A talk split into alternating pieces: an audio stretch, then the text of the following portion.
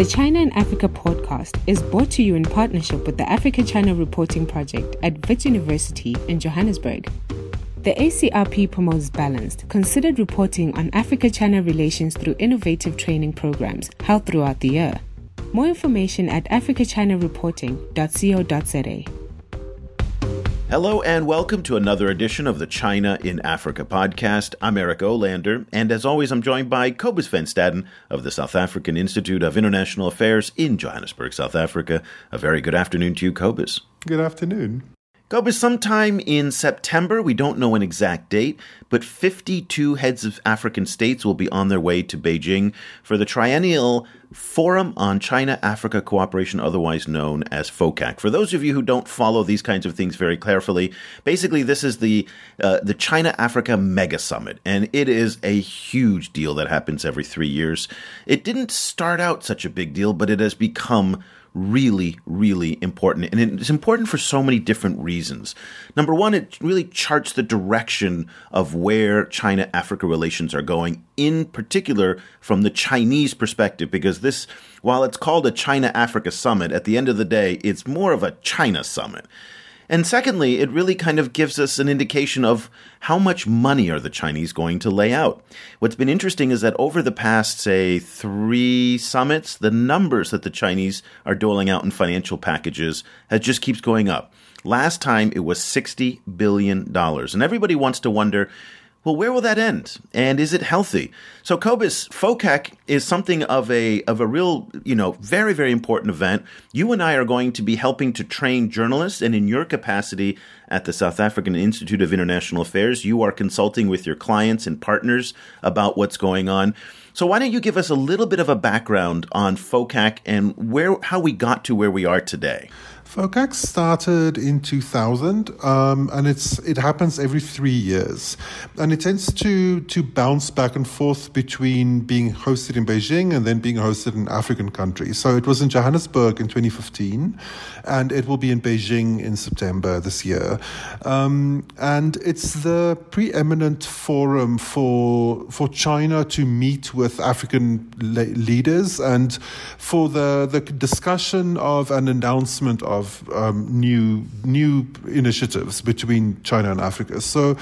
Uh, it started off very much focused on, on economic exchange, and since it's since it's gone on, it kept growing and growing in terms of scope. So, uh, in 2015, you saw a lot of peacekeeping um, and uh, you, know anti-piracy and so on other initiatives also being being discussed and being announced. Um, and in, including a, a, large amount of money being given to peacekeeping under the auspices of the African Union.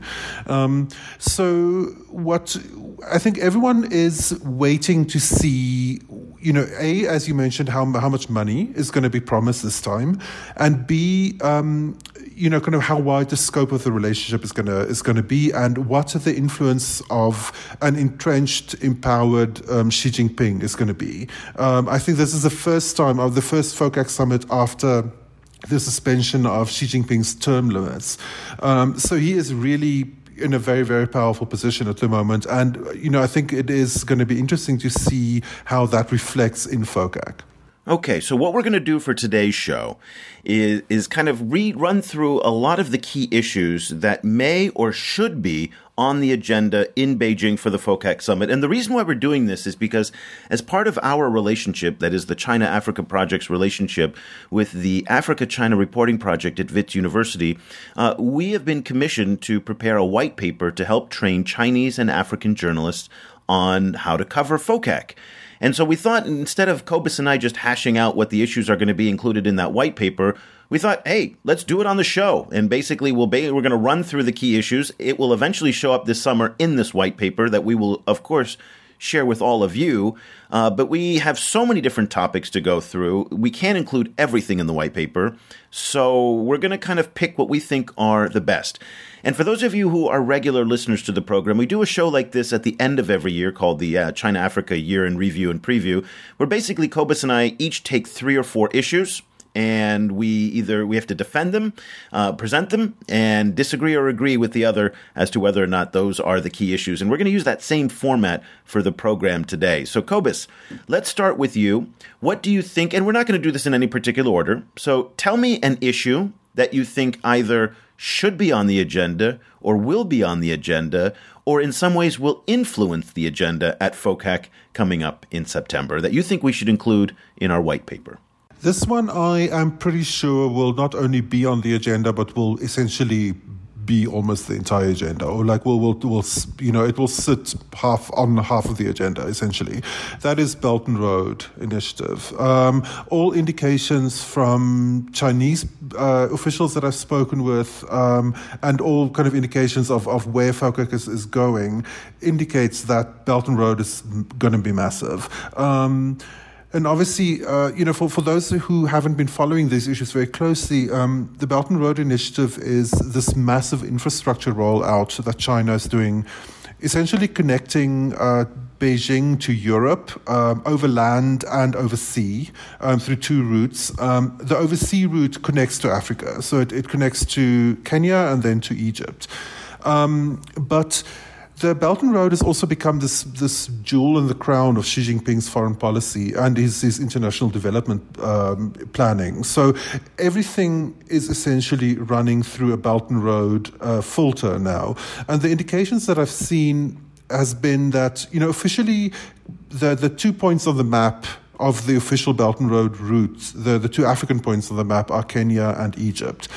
But already we've seen that Ethiopia, essentially a lot of Ethiopian development is, is, is being seen through the folds of Belt and Road. And there's indications that the Belt and Road scheme is going to be widened in Africa. There's already discussions about ways of pulling South Africa into the Belt and Road, you know, scheme there. There's even discussions about ways of pulling Nigeria into Belt and Road, which I have no idea how that works.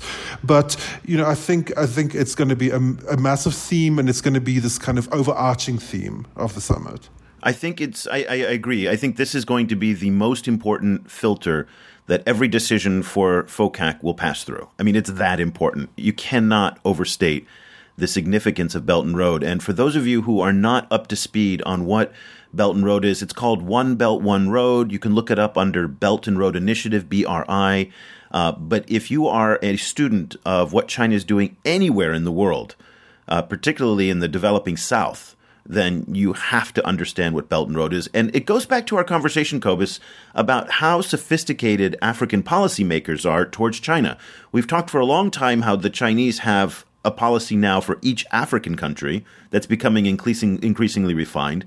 But do African countries have their own China policy?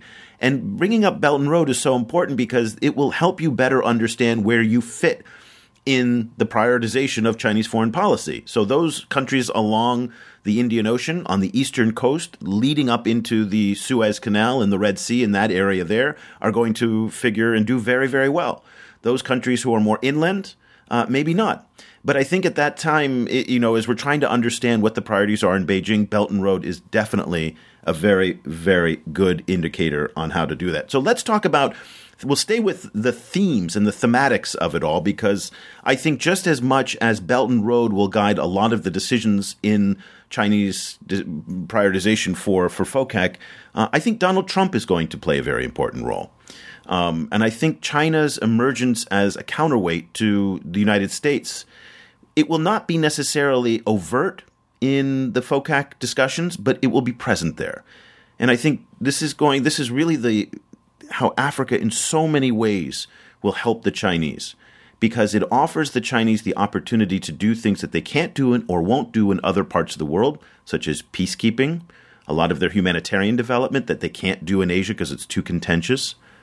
But it allows them to project this um, this sense of internationalization and openness that the United States certainly is not doing right now. And so I think Donald Trump will be present in the in the hall there and how Xi Jinping will try to present himself as an alternative to the increasingly isolationist American foreign policy. What's your thought about the role that the United States may play in terms of guiding the attitude and the spirit of the discussions? Oh, I so agree. The you know, I have many thoughts about this. Um, I, I, recently discussed this with a, with a, a foreign policy expert at a conference, um, and and he was saying, oh, it's it's very interesting. You know, the with with Bel- with the Belt and Road Initiative, China is essentially re you know moving again into a you know, using the, the Indian Ocean as a kind of a sphere of influence while leaving the Atlantic Ocean to the US, um, which I think is a, you know, it's, it's a very shorthand way of talking about it, but it is an interesting, it provides an interesting lens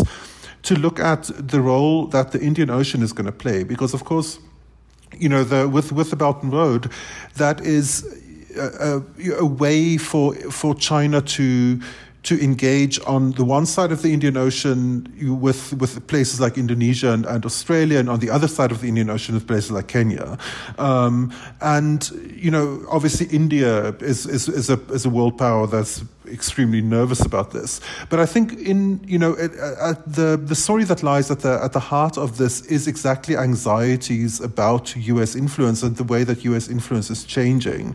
The the militarization of U.S. presence in Africa is one issue uh, that I know is, raises concerns, and then the the uh, President Trump pulling out of the Iran deal, I think really kind of created a moment where there is this crisis of trust uh, about the US. You know, so even if the US promises something now, they might well pull out of it in a few years. Um, and so it, it creates this, this narrative of China as a, as you said, more global, more interested in other countries, and b, in a weird way, more trustworthy, which is a, which is a weird place to find ourselves. You know, in the 21st century is very interesting. Well, in 2018, let's consider that the United States is going to strip Rwanda of its uh, duty free access into the U.S. market because of a dispute over uh, used clothing. Secondhand clothes, like like it's secondhand crazy. clothes. It is, and but we're talking about the symbolism here because obviously the the value of secondhand clothes is tiny in comparison to the overall trade volume between the United States and Africa. But you know, this is an important issue. More importantly, South African steel will now have a 25% tariff on it and aluminum products as well coming into the United States. And I think the symbolism of China saying our markets are more open to you than the United States. We are investing more money in Africa than the United States, and our trade volumes are four to five times that of the United States. Does present a very interesting counter narrative to the soft power message that the United States has been promoting for a very long time. I mean, it was only a couple months ago that former Secretary of State Rex Tillerson was warning African countries about once again becoming too close to the Chinese. And I think that argument becomes increasingly difficult to put forward when you have the Chinese really laying out a much more expansive agenda in terms of trade and economic engagement than what the Americans are doing. So, um, so I think Donald Trump will be in the room. The Americans will be in the room, even though it will not be explicit.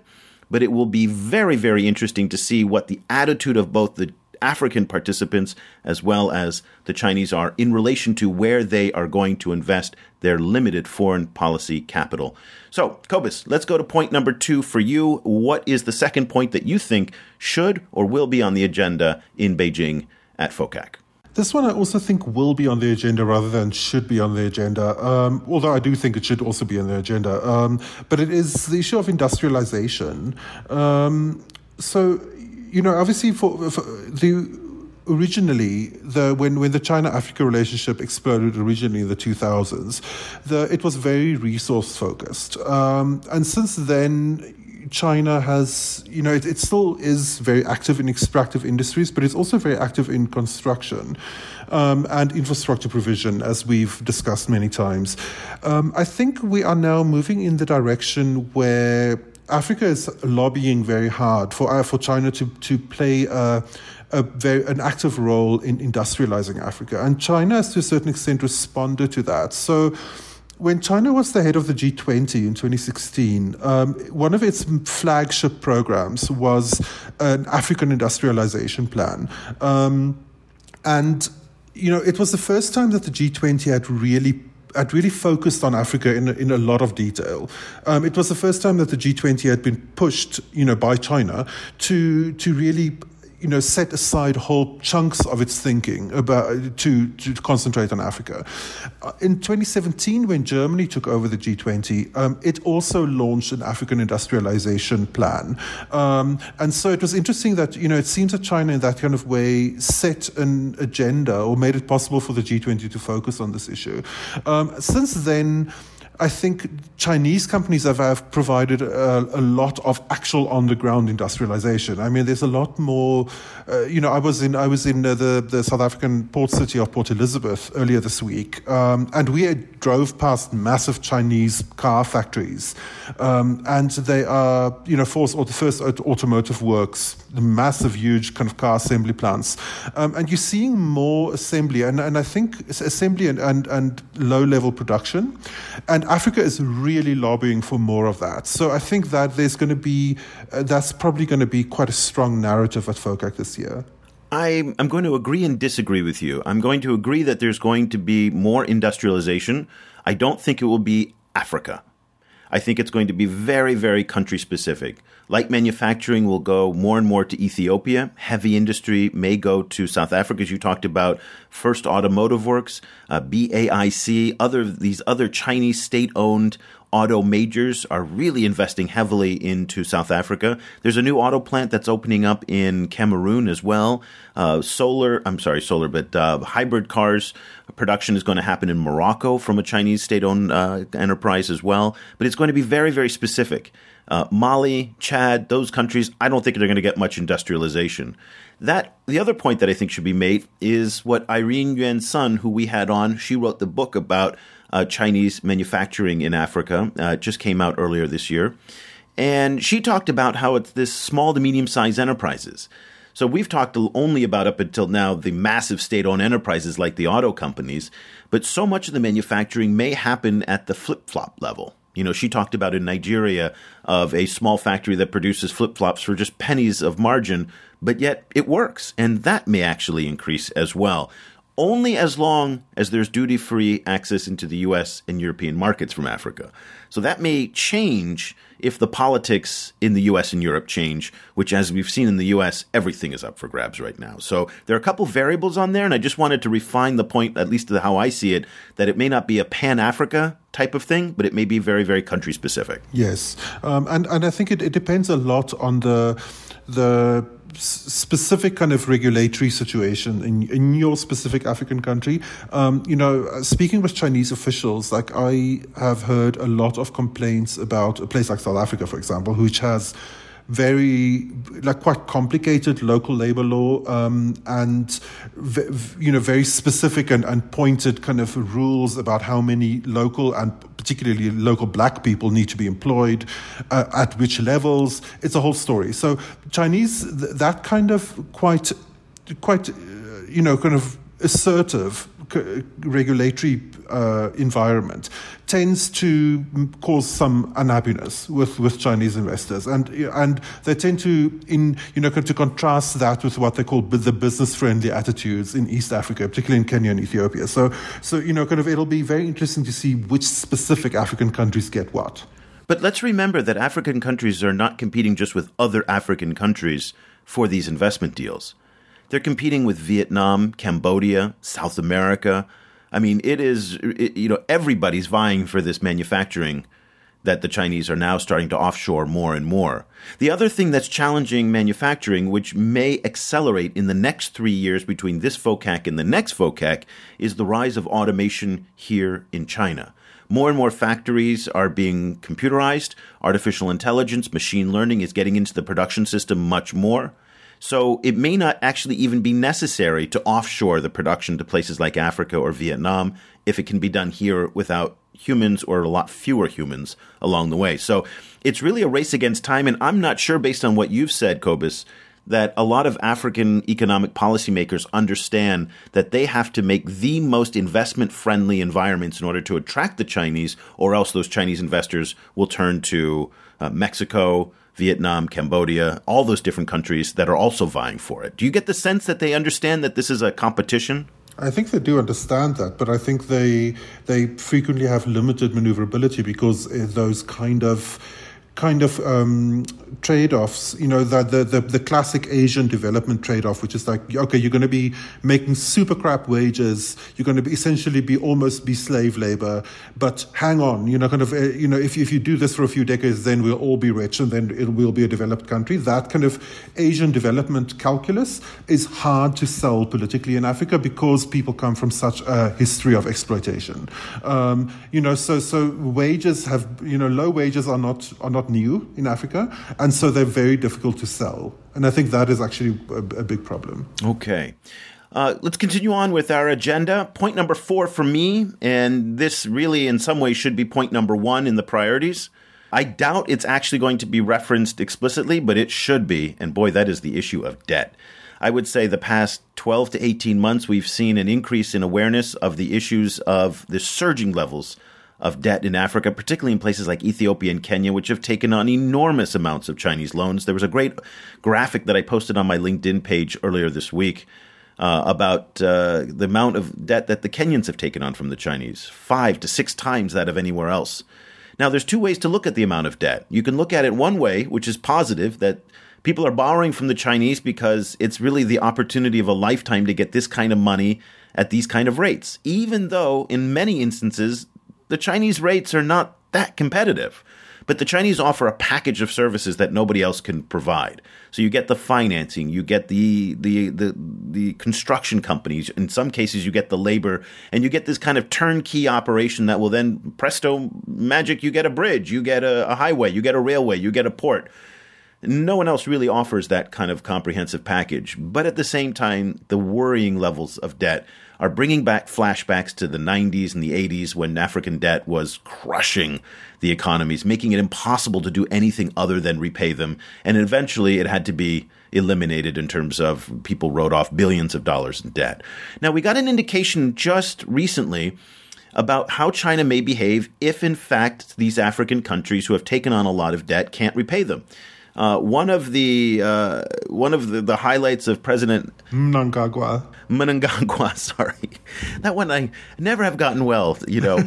uh, but one of the highlights of, of the president's trip was that he uh, had uh, a lot of debt, uh, you know, written off by the Chinese. The Zimbabwe debt was taken away, and that was, I think, a very, very good indication of how the Chinese may, in fact, deal with some of the debt levels because really at the end of the day while the debt levels are high for african countries they're not significant for the chinese uh, this is the second largest economy in the world so really, the the numbers are in the billions, but they're the low billions. This isn't going to bankrupt the Chinese if Kenya goes, you know, you know, falters on its debt.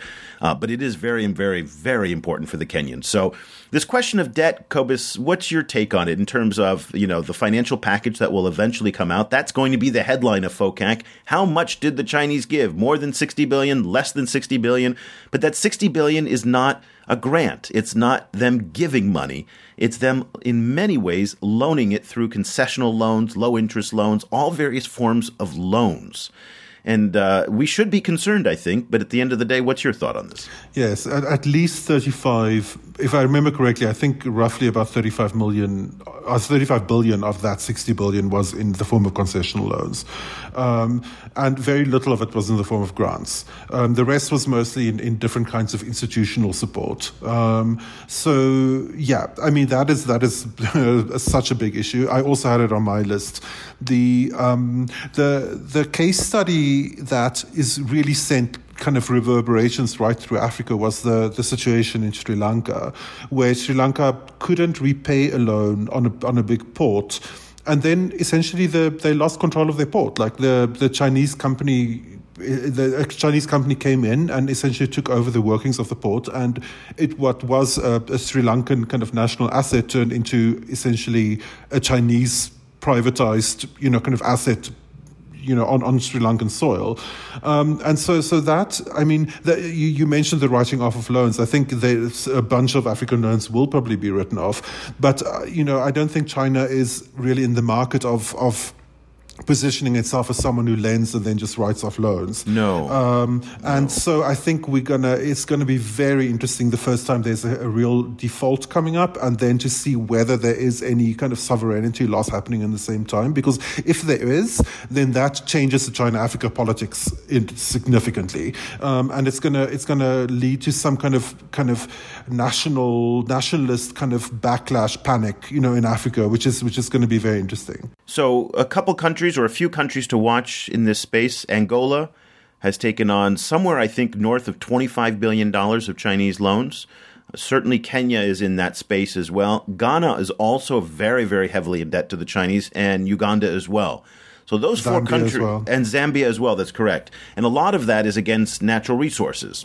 So, in, in the future and the fate of these economies is tied to the commodity price and the commodity markets. So, it's it's very very risky. Um, as I, I, do agree with you that the Chinese are not going to write off a, a, lot of this debt. There's a possibility that they might, but the Sri Lanka case it kind of bugs me a little bit because people often bring that one out as an example, and the argument that I have with people about this is that nobody forced the Sri Lankans to get into this deal.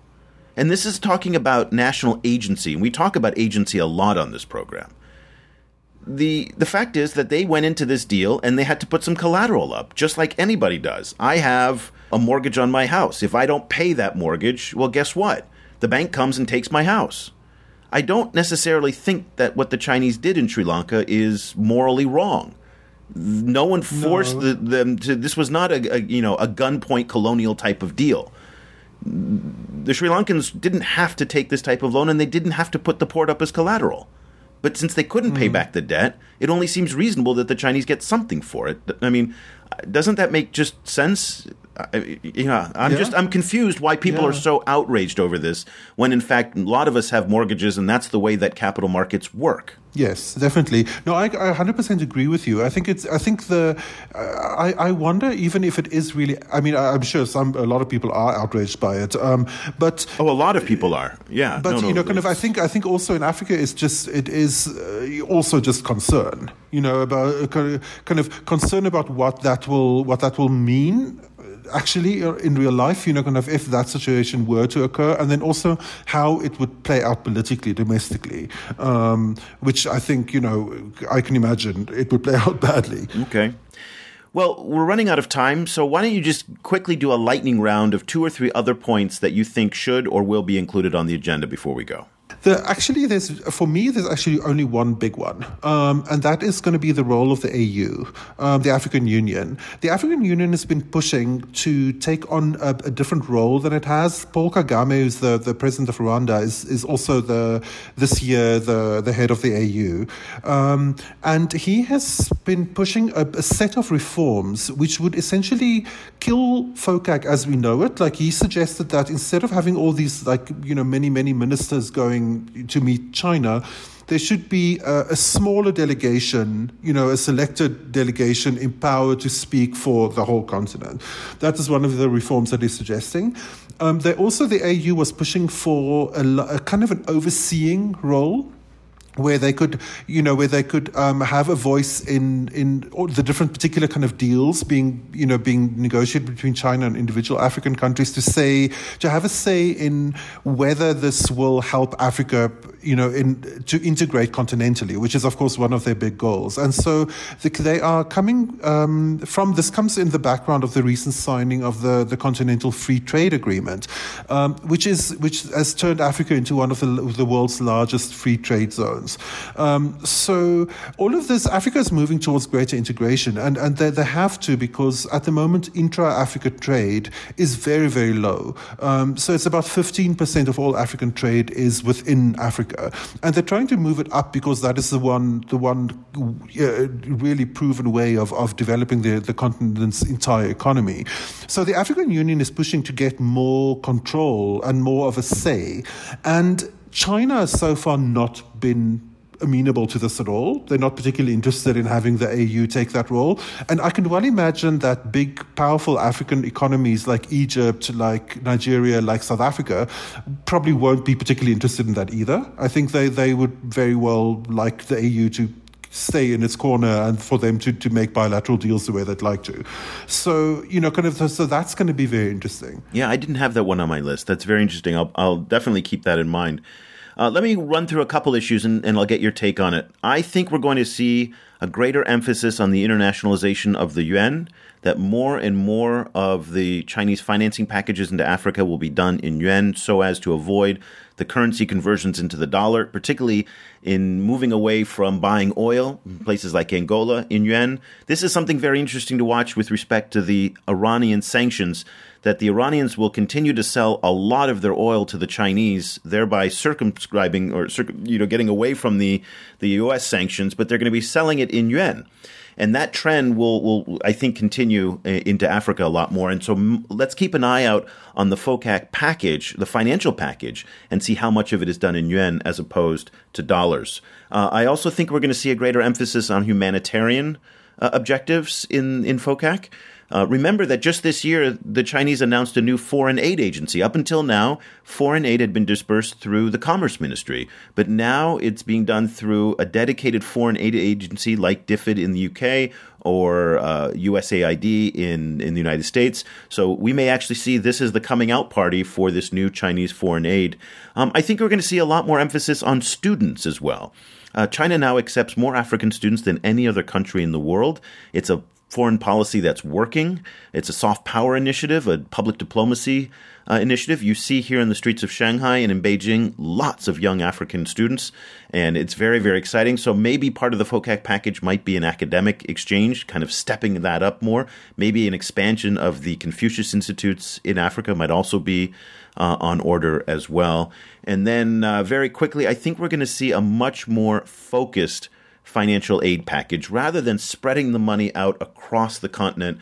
I think we're going to see it concentrated on Belt and Road countries uh, maybe on some of the industrialized countries in Africa, and on strategically important countries. So this means that landlocked countries that don't have a lot of resources and are not as geopolitically and geostrategically important uh, may in fact suffer, and that too may, may may be one of the filters. Okay, final words from you on either my comments or what you think is going to be coming ahead uh, in FOCAC, and uh, just what we should be thinking about between now and September. Yeah, no, I completely agree with you. I think I think definitely uh, for me the the, the biggest one, the, the one that I definitely think will be on the agenda, um, the one that of, of the ones that you mentioned is um, is yuan internationalization. I think that's definitely that's definitely going to be a big issue, um, and, of course it, it it figures into the the wide logic of the Belt and Road Initiative, which is a different form of globalization. You know that is not dominated by by traditional 20th century Western institutions. Um, so I think increasingly the global South is asking this question of like, so why is all oil, why are all, all oil transactions taking place in dollar? Like, why is that the global rule? Um, and, you know, so I think increasingly it, like China is providing a kind of a space where that, those kind of conversations can happen.